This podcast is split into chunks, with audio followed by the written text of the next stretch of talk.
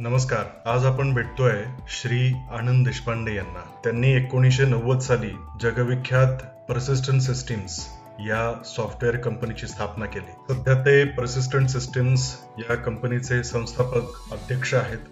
गेल्या वर्षी आनंद देशपांडे यांना फोर्ब्सच्या अब्जाधीश यादीमध्ये समाविष्ट करून घेण्यात आलं. एकोणीसशे पंच्याण्णव साली जेव्हा कुठलाही कायदा नियम काही नसताना त्यांनी आपल्या कंपनीच्या पैशातून काम करायला चालू केलं आणि पुढे चालून त्यालाच परसिस्टंट फाउंडेशन हे नाव दिलं. या माध्यमातून त्यांनी आजपर्यंत अनेक शैक्षणिक पर्यावरणपूरक आणि आरोग्यासाठी महत्त्वाच्या अशा महाराष्ट्रातल्या प्रकल्पांमध्ये योगदान दिलेलं आहे. एवढ्यावरतीच न थांबता आनंद देशपांडे यांनी स्वतःच्या कमाईमधला काही भाग वेगळा काढून उत्कर उद्योजकांसाठी देय आसरा ही संस्था चालू केली.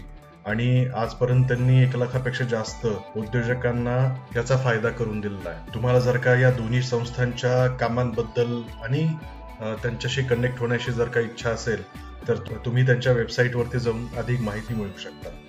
आजच्या भागात जाणून घेऊयात की एका अब्जाधीश माणसाला सामाजिक काम करण्याची उर्मी कुठनं येते? त्यांची वैचारिक जडणघडण या बाबतीची कशी घडली?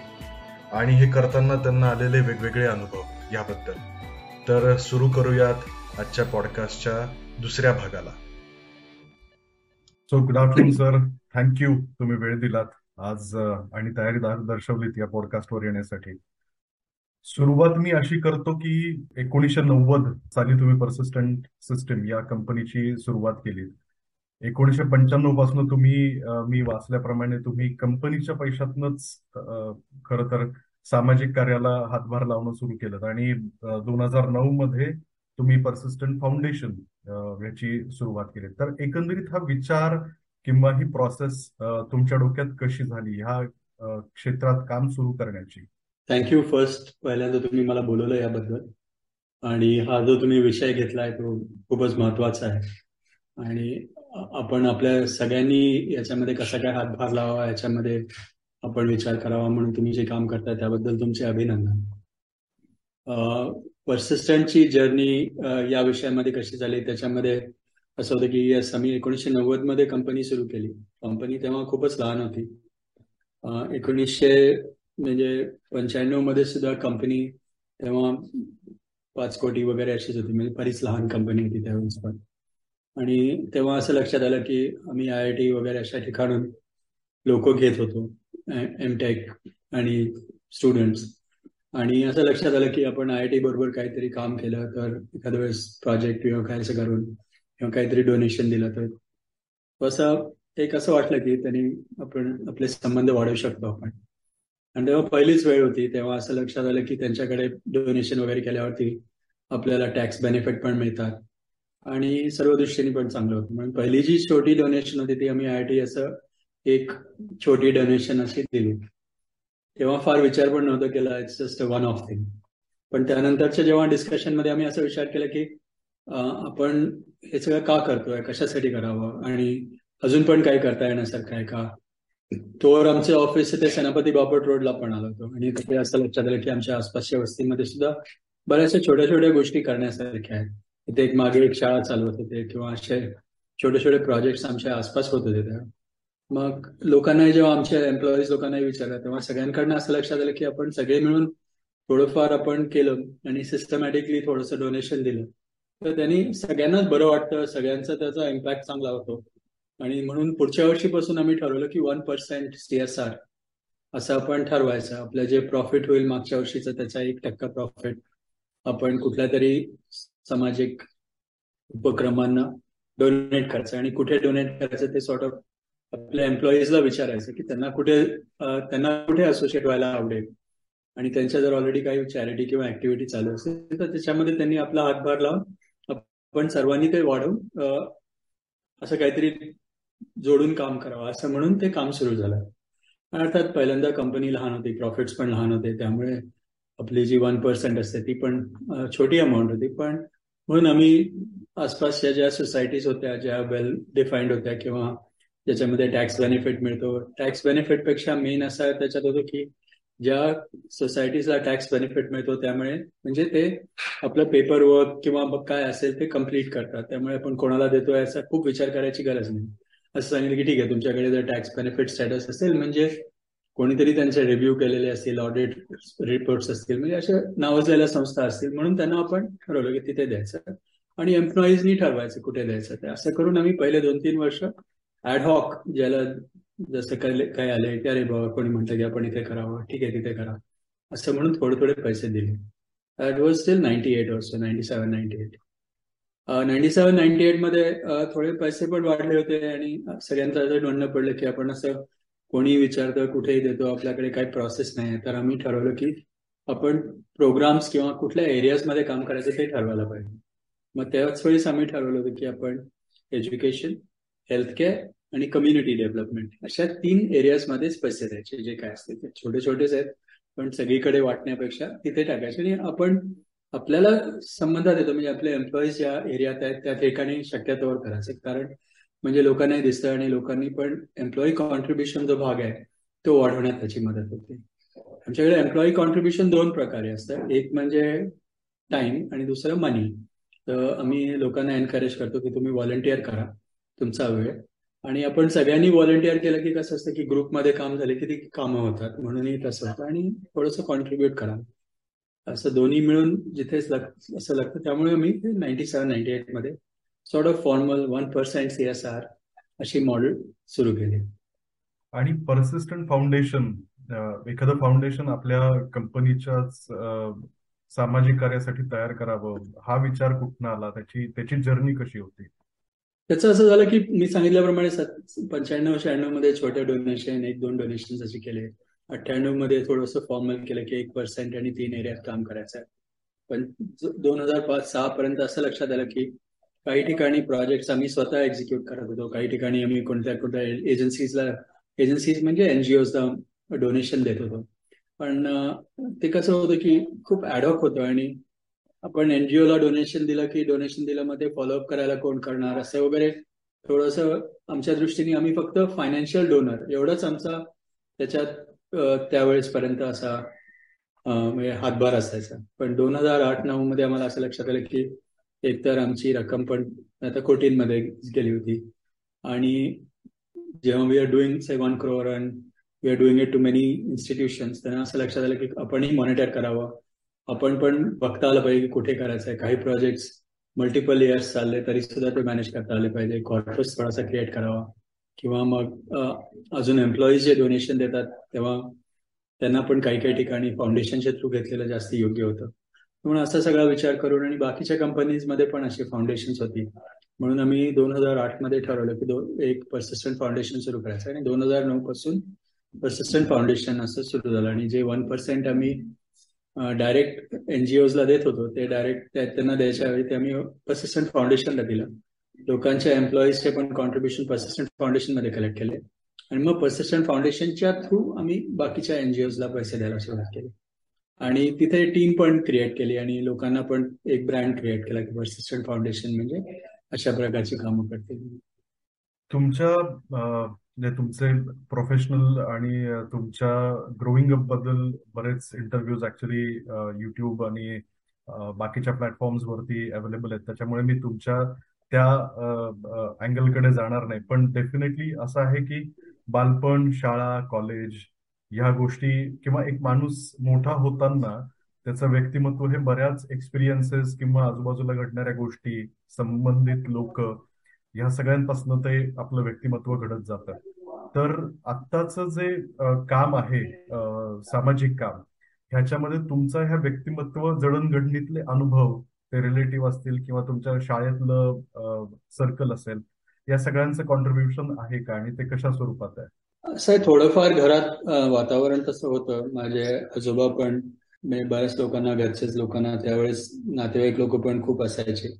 त्यांना मदत कर त्यांना मदत कर असं घरी चालायचं असं. फॉर्मली त्यांची सोसायटी किंवा फाउंडेशन काही नव्हतं. पण असं घरी होतं थोडंफार की अरे आपण शक्य तिथे मदत करायला पाहिजे. आणि आपल्या काय गरजा आहेत त्या बघून उरलेल्या ठेवण्यात पण नाही असं पण एक होतं. आणि त्याच्यात वडिलांचा पण त्या ठिकाणी कल होता थोडा.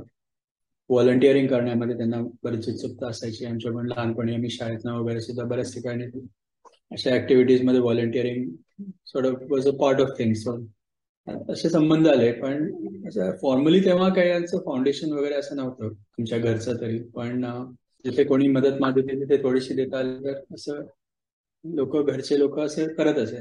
देवळं पण होती तेव्हा. धार्मिक डोनेशन आजोबा वगैरे करायचे. पण ते सोडलं तर मी जेव्हा अमेरिकेत होतो ना तेव्हा मला असं लक्षात आलं की ज्या कंपनीज तिथे होत्या म्हणजे मी एचपी मध्ये होतो किंवा बाकी ठिकाणी होतो तिथे बऱ्यापैकी फॉर्मल एम्प्लॉई आणि एम्प्लॉई एंगेजमेंट आणि डोनेशन्स या दोन मध्ये बऱ्यापैकी चांगला तालमेल होता. आणि तिकडची लोक बऱ्याच सिस्टमॅटिकली पैसे द्यायचे. म्हणजे प्रत्येक युनिव्हर्सिटीमध्ये जर तुम्ही गेलात तिथे प्रत्येक युनिव्हर्सिटीचे departments are donated by somebody or the other असं. सो हे हा जो फिलॅन्थ्रॉपी मुवमेंट आहे म्हणजे बाहेरच्या देशांमध्ये खूप वेल ऑर्गनाइज आणि वेल सॉर्ट आउट आणि वेल थॉट आउट असं लक्षात आलं I found that in the mid nineties किंवा टू नाईन एटीज किंवा नाईन्टीजमध्ये जेव्हा मी तिथे होतो तेव्हा मला या गोष्टी बघायला मिळाल्या. आणि त्याच्यानंतर असं त्याचा पण इन्फ्लुएन्स झाला की आपण करतो आपले लोक पण बरेच गोष्टी करतात पण आपण असं सिस्टमॅटिकली त्याचे आउटकम्स काय असायला पाहिजे त्याचा इम्पॅक्ट काय असायला पाहिजे असा विचार फार आपण करत नाही. पण तो करायला पाहिजे. एनजीओ सेक्टरलाही सुद्धा अकाउंटेबल करायला पाहिजे. आणि आपण सगळ्यांनी मिळून समाजाचा किंवा ज्या घटकाचा आपण भला करायचा प्रयत्न करतो त्याचं ऍक्च्युली झालं पाहिजे. असा थोडासा जो कॉर्पोरेटायझेशन ऑफ एनजीओ असं म्हणून तो जो काल मी बाहेरच्या देशांमध्ये बघितला तो आपल्याकडे पण यावा. हा पण एक बऱ्यापैकी हेतू आहे या सगळ्या गोष्टींमध्ये. तर म्हणजे तुमचं घरातलं वातावरण तुमच्या ह्या विचारसरणीला बऱ्यापैकी कारणीभूत ठरलेलं आहे की मदत ही केली पाहिजे आणि आपण लागतो समाजाचं काहीतरी देणं. दे आसरा ही तुमची एक वे अजून एक सुरू केलेला तुम्ही इनिशिएटिव्ह आहे. तर दे आसरा ह्या इनिशिएटिव्हबद्दल किंवा त्याच्या कामाबद्दल आणि त्याची परत एकदा प्रवास त्याचा की ही वेगळी कॉन्सेप्ट आपण राबावी पर्सिस्टंट फाउंडेशन व्यतिरिक्त. तर ही कशी तुमच्या डोक्यात आली कल्पना? पर्सिस्टंट फाउंडेशन जे आहे ते पर्सिस्टंटचा सीएसआर ऍक्टिव्हिटी आहे. आणि त्याच्यामध्ये असिस्टंटचे जे प्रॉफिट होतात त्याचाच फक्त त्याच्यामध्ये वापर होतो. मी अर्थात मागचे तीस वर्ष आणि जेव्हा हे सुरू केलं दोन हजार बारा पर्यंत वीस पंचवीस वर्ष मी इंडस्ट्रीत काम करत होतो बाहेर परदेशी जात होतो. बिल गेट्स म्हणा किंवा मायकल सुझन डेल फाउंडेशन वगैरे अशा फाउंडेशन पण बघितल्या होत्या. बिल अँड ह्युलेट पॅकरची फाउंडेशन होती. तेव्हा असं लक्षात होतं की प्रत्येक जण आपली आपली पर्सनल फाउंडेशन एक बनवत होता. आणि तेव्हा देश देशपांडेंनी पण एक फाउंडेशन केली होती. आणि असे सगळे जे माझे हिरोज म्हणा किंवा माझे जे आयडल्स होते त्यांनी सगळ्यांनी एक एक फाउंडेशन करून या सगळ्यांचा असा विचार होता. आणि मला पण एका माझ्या मित्रांनी सांगितलं होतं की आपला विचार आपण अर्न लर्न अर्न आणि रिटर्न अशा तीन फेजमध्ये लाईफमध्ये बघायला पाहिजे. पहिले पंचवीस तीस वर्ष आपण लर्निंग करतो. त्याच्या पुढचे पंचवीस तीस वर्ष आपण अर्निंग आणि त्याच्यानंतर रिटर्न हे सगळं एका वेळेस करता आलं पाहिजे. म्हणून मी जेव्हा पन्नास झालो तेव्हा मी असं ठरवलं की आपण खूप वर्ष वाट पाहून पुन्हा केव्हा तरी करायचं रिटायर झाल्यानंतर करायचं त्यापेक्षा आपण थोडासा विचार करावा की कुठला असा इश्यू आहे किंवा प्रॉब्लेम आहे जो आपल्याला पंचवीस तीस वर्ष चालवता येईल बरेच काम करण्यासारखं आहे आणि ओव्हर अ पिरियड त्याच्यात बराच इम्पॅक्ट होऊ शकतो. त्याच्यात असं लक्षात आलं की एम्प्लॉयमेंट आणि एम्प्लॉयमेंट जनरेशन हा एक मोठा प्रॉब्लेम आहे आपल्या देशामध्ये. म्हणजे कसं की आपल्याकडे प्रत्येक वयोगटावरती जवळपास अडीच कोटी लोक आहेत. जवळपास दीड ते पावणे दोन कोटी जॉब्स दरवर्षी आपण तयार करायला पाहिजे. हे जॉब्स तयार करण्यासाठी जॉब क्रिएटर्सची गरज आहे. आणि या जॉब क्रिएटर्सचे काय प्रॉब्लेम्स आहेत? ते थोडे जेव्हा स्टडी केले तेव्हा असं लक्षात आलं की त्यांचे बरेच इश्यूज आहेत आणि जे आपण सोडवू शकतो. प्रत्येकाने वेगळे वेगळे आर एन डी करायची गरज नाही. आपण सगळ्यांनी मिळून थोडा विचार केला तर करता येण्यासाठी त्या कॉन्टॅक्टमध्ये देयासला फाउंडेशन सुरू केलं. आणि idea was to return and to pick a problem that is long and large and big and which will last for a long time आणि म्हणून मी एम्प्लॉयमेंट क्रिएटर्स जॉब क्रिएटर्स जे आपण म्हणतो. ते कसे वाढवावे आणि त्यांना कसं सक्सेसफुल करावं? या सिंगल पॉईंट अजेंडावर देआसरा फाउंडेशन आणि देआसरा फाउंडेशन हे जे आहे पर्सिस्टन्सचा याच्याशी काही संबंध नाही हा माझं पर्सनल फॅमिली फाउंडेशन आहे म्हणा. पर्सनल सोशल रिस्पॉन्सिबिलिटीज असं म्हणतो त्याच्यातला आहे. आणि फॅमिली मेंबर्स त्याच्यात इन्व्हॉल्ड आहे. म्हणजे ते आसरामध्ये डी इज फॉर देशपांडे आणि S R S initials of the family member Anand Sonali Riya आणि अरुण. माझी बायको सोनाली मोस्टली पर्सिस्टंट फाउंडेशन बघते. पण आम्ही चौघांनी मिळून असं ठरवलं की ठीक आहे आपले थोडे जितके मिळतील तसे आपण प्लॅन करू. पण एक प्रॉब्लेम फक्त घ्यायचा बाकी गोष्टी करायच्या नाही. आणि जॉब जॉब क्रिएटर्सला कसं मदत करायची? या इकोसिस्टममध्ये आपण कॉन्स्टंटली वर्क काम करायचं. म्हणजे ओव्हर पाच सहा सात वर्ष बऱ्यापैकी मोठं होऊ शकेल तर त्याच्यामधून दे असरा फाउंडेशनची सुरुवात झाली. ग्रेट आणि माझ्या वाचण्यामध्ये आलं की काही वर्षांमध्ये दे आसरा फाउंडेशन थ्रू एक लाखांपेक्षा जास्त आंतरप्रनर्सना तुम्ही मदत केलेली आहे. हा खूप मोठा नंबर आहे. आणि पावणे दोन लाख झालेत आता ऑलरेडी अरे वा खूपच आणि दहा लाख ते पंधरा लाख पर्यंत कसं जायचं याच्यावरती आमचा सध्या विचार चालतो हा प्रॉब्लेम इतका मोठा आहे की एक दीड लाख काहीच होणार नाही. हा प्रॉब्लेम सॉल्व्ह नाही होणार. आणि एक दीड लाख आले आमच्याकडे त्यांनी काय काय मदत घेतली पण अजूनही मदत घेऊ शकतात. अजून त्यांनी घ्यायला पाहिजे असं आम्हाला वाटतं. त्यामुळे हा जो प्रॉब्लेम जो आम्ही देहाश्रममध्ये सॉल्व्ह करायचा प्रयत्न करतोय तो खूपच मोठा प्रॉब्लेम आहे. पण हे स्टेप बाय स्टेप केला तरच ते सोडवण्यासारखं आहे. त्यामुळे आम्ही या म्हणजे big big big challenge and very interesting problem to work on नक्कीच. आणि म्हणजे वेळोवेळी अशा प्रकारचे गाईड करणारी पुस्तकं किंवा वेगवेगळ्या लोकांचे इंटरव्ह्यू हे फोकसमध्ये आलेले आहेत. पण तरीही एक प्लॅटफॉर्म असा तयार करणं हे खरंच खूप मोठी गोष्ट आहे आणि त्याच्या थ्रू मदत पोहोचणं. तर माझा ह्याला लागूनच एक पुढचा प्रश्न आहे की स्वतः आनंद देशपांडे या सगळ्या प्रोजेक्ट्सना कसं मॅनेज करतात? किंवा तुम्हाला तुम्ही स्वतः ह्या गोष्टींकडे किती वेळ देऊन वेळ काढून ह्या सगळ्या काही गोष्टी मॉनिटर करायचा प्रयत्न करता.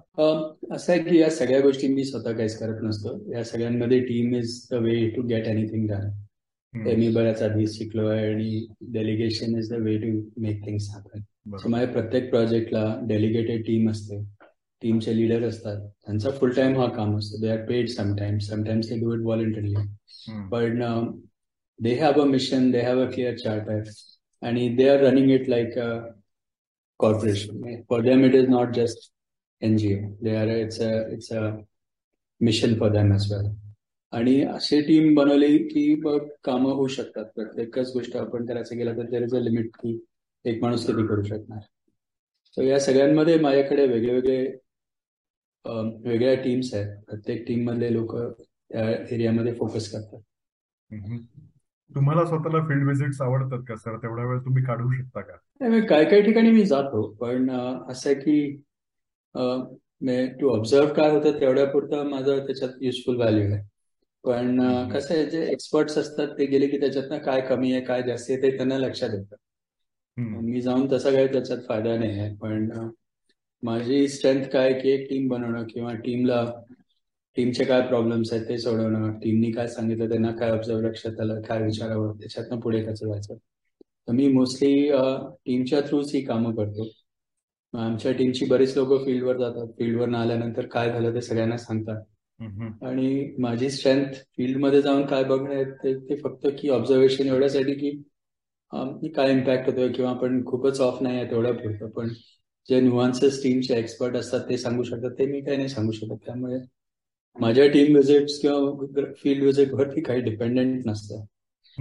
भारताबाहेर आणि भारतात सीएसआर ही कन्सेप्ट तशी खूप वेगळी आहे.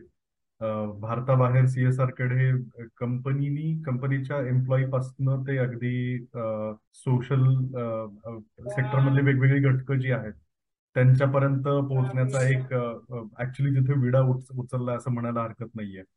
आपल्या इथे सीएसआरचा कायदा आहे आणि कायद्या थ्रू बऱ्याच गोष्टी होतात. तर कायदा असणं आणि कायदा नसणं ह्याच्यामधला म्हणजे आपल्या इथे कायदा आल्यानंतर तसा तुम्हाला काही फरक वेगळा जाणवलाय का? हो बराच फरक झालाय. सीएसआरच्या कायद्या आल्यानंतर सगळ्यांनी करायचं म्हणून पैसेच्या या फंड जो आपला फंड निधी तयार झालाय to do all these NGO type activities has come up quite a bit आणि त्याच्यामुळे अजून एक फरक पडलाय की कॉर्पोरेट्स आणि एनजीओज हे आता एकदम जवळून काम करत असल्यामुळे कॉर्पोरेटायझेशन ऑफ एनजीओज किंवा बेटर मॅनेजमेंट इन एनजीओज हा पण भाग थोडा वाढलेला आहे. त्यामुळे मला तरी वाटतं की कायद्यामुळे बरेच असे फायदे झाले एनजीओ सेक्टरला थोडा निधी जास्ती मिळालाय थोडा सिस्टमॅटिकली मिळालाय. आणि कॉर्पोरेट सेक्टरनी थोडे दोन टक्के खर्च केले तर आय थिंक इट्स ते टॅक्स देण्यापेक्षा ठीक आहे तेवढे टक्के पण कुठल्या तरी social group of choice corporates decide त्याच्यामध्ये टाकतात. त्यामुळे I think it's a good idea it's it's work out well पुढे सर मी याकडे येतो की प्रभावी बदल किंवा सोशल इम्पॅक्ट जो आहे तो होताना दिसतोय का तुम्हाला ग्राउंडवरती फक्त परसिस्टंटच्या माध्यमातून तुम्ही आता सांगितलं की तुम्ही आता पावणे दोन लाखापर्यंत पोहोचलात आणि पंधरा लाखापर्यंत देहसराचं तुम्ही सांगितलं आणि म्हणजे दोन्ही तुमच्या सोशल ऍक्टिव्हिटी रिलेटेड फील्ड मधनं तो सोशल इम्पॅक्ट तुम्ही क्रिएट करायचा प्रयत्न करताय. पण प्रभावी बदल जो इतरत्र होताना तुम्हाला स्वतःला दिसतोय का? नाही म्हणजे आपण अर्थातच फरक झालोय आणि बऱ्याच गोष्टी नवीन शिकायला मिळतात प्लस लोक सुद्धा म्हणजे आता तुम्ही छोटे उद्योजक बघा. दहा वर्षापूर्वी पाच वर्षापूर्वी त्यांची जी सोफिस्टिकेशन होती त्याच्या कंपॅरिझनमध्ये आज तुम्ही बघितलं तर आपल्याकडे timeliness promptness quality of service customer service customer attention payments digital payments CRM सारखं फॉलोअप वगैरे या ज्या सगळ्या गोष्टी ज्या झाल्या आहेत मागच्या आठ ते दहा वर्षामध्ये छोट्या उद्योजकांनी बऱ्याच नवीन गोष्टी एक्सपेरिमेंट करून शिकल्या आहेत आणि आय थिंक त्यांच्यामुळे सर्व छोटे उद्योजक ऍटलिस्ट बऱ्यापैकी they have improved a lot आणि ऑफकोर्स हा प्रॉब्लेम इतका मोठा आहे की तो दोन पाच वर्षात सुटणार नाही. पण कसं होतं ना आपल्याकडे तुम्ही बघितलं की अरे माझ्या शेजार मी मी समजा एक वडापावचं दुकान उघडतोय आणि माझ्या शेजारचा जो आहे त्यांनी समोसाचं दुकान उघडलंय त्यांनी फ्लेक्स पॅनर लावले त्याच्याकडे त्यांनी क्रेडिट कार्डवरनं पैसे घेतले युपीआयचे पैसे घेतो. त्यांनी थोडस लोन लावून हे केले युनिफॉर्म दिले लोकांना की छोट्या छोट्या गोष्टी जरी केल्या ना तर त्यांना लक्षात येते की अरे तो जास्ती कमवतोय मग मी मला काय हरकत हरकत नाही या गोष्टी करायला. मग ते सुद्धा अपग्रेड करतात. सो आपण एक दुसऱ्याला बघून बऱ्याच गोष्टी करतो. जेव्हा सक्सेसफुल छोटे छोटे सक्सेसफुल उद्योजक सक्सेसफुल होतात आणि लोकांना दिसतं की ते त्यांचे प्रोसेस इम्प्रुव्हमेंट किंवा डिजिटलायझेशन किंवा ना छोटे क्लिनलीनेस किंवा अशा जे बेसिक गोष्टी आहेत त्याच्यामुळे त्यांची प्रगती होते तेव्हा त्याला बघून बाकी लोक पण तसं फॉलो करतात. तर हे सगळं स्टेप बाय स्टेप आहे ग्रासरूट वरती व्हायला पाहिजे पण आपल्याला बरंच डिस्टन्स आहे पण I think I am very optimistic मागच्या पाच वर्षामध्ये आपण मी तरी देसाच्या थ्रू सुद्धा बराच फरक बघितलेला आहे. आणि कसं असतं ना छोटे उद्योजकांना जेव्हा ते अडकतात तेव्हा जर त्यांना आपण प्रॉम्प्टली मदत केली तर it just is a difference एकदा त्यांना तिथनं कुठल्या तरी प्रॉब्लेम मधनं सुटले की then they are on their own त्यांना असं नेहमी रोज मदत लागते अशी सिच्युएशन नाही आहे पण जेव्हा ते अडकतात तेव्हा त्यांना कोणीतरी मदत करायला हात पुढे करायला पाहिजे. आणि तो हात आपण पुढे करता यावा हा देसाचा मेन ऑब्जेक्टिव्ह आहे. तुम्ही ज्या प्रकारे परसिस्टंट चालू केल्यानंतर इमिजिएटलीच काही वर्षांमध्ये सामाजिक काम सुद्धा चालू केलं. तसंच आता जे नवीन स्टार्टअप्स आहेत किंवा नवीन उद्योजक जे घडत आहेत त्यांनाही तुम्हाला काही सांगायला आवडेल का? की तुम्हीही अशा प्रकारे लोकांच्या मदतीसाठी पुढे येणं गरजेचं आहे. हा मी मी या सगळ्यांना एवढंच म्हणेन की हे बघा तुम्ही जेव्हा दुसऱ्या कोणाला मदत करता तेव्हा तुम्ही ती मदत तुम्हाला बरं वाटावं म्हणून करता असा विचार करून करावं. बाकीच्यांना त्यांची गरज आहे की नाही हा प्रश्न वेगळा आहे. तुम्ही जेव्हा कोणाला तरी मदत करता तेव्हा तुम्ही जेव्हा त्याला मदत करता तेव्हा तुम्हाला चांगलं वाटतं ना. म्हणून तुम्ही करावं. ते तुमच्यासाठी करता असंही म्हणा विचार करा तुम्ही. पण प्रत्येकाने करावं त्यांनी you know it makes you feel good आणि if you feel good you do good things on the day you feel good म्हणून याचा सगळा कॅस्केडिंग इफेक्ट चांगला होतो. त्यामुळे आपलंही समाजाच्याकडनं आपल्याला बऱ्याच गोष्टी मिळतात. आपण त्या पुढे लोकांना देत राहाव्या आणि हा जो सर्कल आहे हा चालू राहिला तर सगळ्यांचाच त्याच्यात फायदा होतो. आणि जेव्हा आपण कोणाला देतो आपल्याला चांगलं वाटतं. आणि तसंच ते लोक तुम्हाला जेव्हा देतात तेव्हा त्यांना चांगलं वाटतं आणि आपल्याला त्याचा फायदा होतो. असं हे जे इकोसिस्टम आहे हे चालू राहावं. म्हणून प्रत्येकाने पर्सनल फंड मधनं सुद्धा पर्सनल ऍक्टिव्हिटी वेळ विचार करणं या सगळ्या गोष्टींमध्ये आपणही द्यावं आणि आपल्यालाही मिळत राहील ते घेत राहावं. ही सायकल चालू ठेवावी. एवढंच मी लोकांना सांगतो. आणि मी ते फार काही सांगणार नाही की तुम्ही याच्यासाठी करा किंवा त्याच्यासाठी करा. तुम्हाला चांगलं वाटतं म्हणून करा करून बघा. तुम्हाला चांगलं वाटलं तर अजून करा. तुम्ही आता एवढे वर्ष झाले हा सगळा सामाजिक प्रयत्न तुमचा स्वतःचा चाललेला आहे वेगवेगळ्या माध्यमातून. तर तुमच्याकडे एक लाइट मुवमेंट वरती असे की काही अनुभव छान अनुभव एखाद दुसरे शेअर करण्यासारखे की तुमच्या एम्प्लॉईज पैकी कोणीतरी तुम्हाला एक एक मे बी असं सांगितलंय की ह्या ऍक्टिव्हिटीमुळे मला खूप छान वाटलं किंवा फीडबॅक्स असे काही येत आहेत का? किंवा फील्डवरती सुद्धा तुमच्या व्हिजिट मधनं तुम्हाला एखादी लाइट मुवमेंट जर शेअर करावी वाटली आमच्यासोबत तर? मी असे खूप विचार करून आलो पण हे नेहमीच होतं. आमच्याकडचे जे एम्प्लॉईज आहेत आता समजा मग काय नाही एम्प्लॉईज लोकांना ज्या गोष्टी आवडतात त्यातलं ट्री प्लांटेशन आहे किंवा अशा ज्या गोष्टी आहेत. सगळे लोक एका ठिकाणी जातात मग झाडं लावतात मग मुलं पण येतात चिखलात खेळतात जे काय सगळ्यांनी खूप मजा येते. All these things also matter आणि त्यानंतर आमच्याकडे आम्ही बऱ्याच ठिकाणी असंही सजेस्ट केलेलं आहे लोकांना की आमच्याकडे कंपनीची अशी एक ऑफ साईट मीटिंग वगैरे हा प्रकार असतो की जे लिडरशिप लोक आहेत किंवा आठ दहा जण आहेत ते जाऊन कुठेतरी मीटिंग करायची असते किंवा डिस्कस करायचं असतं ते. इन्स्टेड ऑफ आपल्या ऑफिसमध्ये करण्यापेक्षा एखाद्या वृद्धाश्रमात जाऊन एखाद्या संध्याकाळी त्यांच्याबरोबर थोडा वेळ घालवला आपली मीटिंग केली लोकांना बरोबर घेतलं. अशा ज्या टीम बॉन्डिंग ऍक्टिव्हिटीज आहेत ना त्या आणि सोशल ऍक्टिव्हिटीज या दोन्ही मिक्स करणं सहज शक्य आहे. तर त्या दोन्ही एकात आणल्या की सगळ्यांना चांगलं वाटतं. लोकांनाही असं वाटतं की आपण काहीतरी मिनिंगफुल काम केलंय. आणि त्याचं सगळं बेनिफिट सर्वांना मिळतो. आणि त्या एनजीओला पण फायदा होतो. आणि असं की आपले जे यंग लोक आहेत त्यांना नवीन विचार करणं नवीन गोष्टी शिकणं हे खूप चांगलं जमतं. म्हणजे त्यांना अशा गोष्टी दिसतात त्या आपल्याला दिसत नाही त्यांनी पण अशा सोशल सेक्टरमध्ये जाऊन बघितलं काय चाललंय तर. त्यांनी त्यांना बऱ्याचशा सुधारणा करणं पण लक्षात येतं. त्यामुळे हा पण एक चांगला म्हणजे आपण आपल्या कम्फर्ट झोनपेक्षा थोडं बाहेर जाऊन दुसऱ्या गोष्टी बघितल्या की आपल्याला पण बऱ्याच गोष्टी लक्षात येतात. आणि आपण दोन्हीकडे मदत करू शकतो. आपल्याला पण त्याच्यातून शिकायला मिळतं पण आपण आपल्या जे अनुभव आहेत ते पण आपण त्यांना देऊन त्यांनाही आपण हेल्प करू शकतो. असं सगळं तुम्ही जे करताय प्रयोग की आपण एक दुसऱ्याला कसा हा इकोसिस्टम वाढवत जावा याच्यामध्ये सर्वांचाच फायदा आहे. शेवटचा एक प्रश्न आहे सर माझ्याकडनं. की सोशल सेक्टरमध्ये काम करणारे बऱ्याच एनजीओज आहेत. बरीच लोक आहेत म्हणजे जे एनजीओशी अटॅच नाही आहेत पण खूप चांगला सोशल इम्पॅक्ट आज घडवून आणतात इंडिव्हिज्युअली सुद्धा. तर अशा लोकांना तुमच्या स्वतःच्या लर्निंग मधनं म्हणजे मी फक्त तुमचं सामाजिक क्षेत्रातलं लर्निंग न बघता ह्याकडे एक दोन हजार एकवीसमध्ये तुम्हाला फोर्ब्सच्या अब्जाधीश लिस्टमध्ये सामील केलं गेलंय. तर ह्या सगळ्या जर्नी मधनं तुम्ही काही मेसेज देऊ इच्छिता का? मी असं कॉम्प्लिकेटेड काही नाही म्हणत पण असं सिच्युएशन आपल्याकडे असे की भारतामध्ये आता आपण two point five trillion dollar इकॉनॉमीवरती आपण ऑलरेडी पोहोचलो आहे आणि देशातली आपण जगातली फिफ्थ लार्जेस्ट इकॉनॉमी झालेला पुढच्या पाच ते सात वर्षामध्ये आपण डबल म्हणजे पाच ट्रिलियन आणि within the top three nations असं होणार आहे. तर जरी आपली देशाची भारताची प्रगती होत आहे त्याच्यामध्ये आपण सर्वांना बरोबर घेऊन कसं काय पुढे जायचं हा हा विचार आपण करत राहावा. आणि याच्यामध्ये आपण सर्वांनी एक दुसऱ्याची मदत करून फक्त देशाची व्हॅल्यू म्हणजे जीडीपी वाढवून उपयोग नाही. प्रत्येक इंडिव्हिज्युअलची जीडीपी म्हणजे पर्सनल जे फंड्स आहेत स्वतःकडे ते वाढवावे. या सगळ्या विषयासाठी आपण सगळ्यांनी जर बरोबर काम केलं तर हे करणं सहज शक्य आहे. आणि आपल्याला सगळ्यांना बरोबर घेऊन जाणं आवश्यक आहे. म्हणून आपल्याला काय लागेल ते सगळ्यांनी एक दुसऱ्याबरोबर करावं.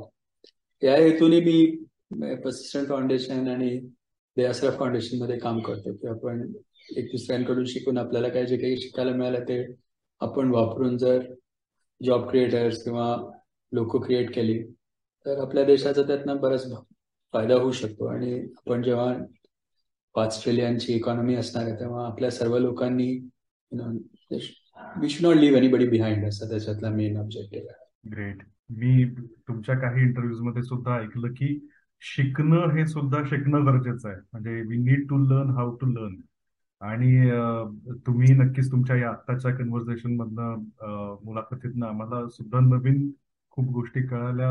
ह्या गोष्टी करायच्या कशा? किंवा एखाद्याचा पर्स्पेक्टिव्ह कसा असावा? याबद्दल तुम्ही सुद्धा जे सांगितलं त्याबद्दल खूप थँक्यू आणि तुम्ही आज वेळ दिलात तुमचा. त्यासाठी सुद्धा खूप खूप थँक्यू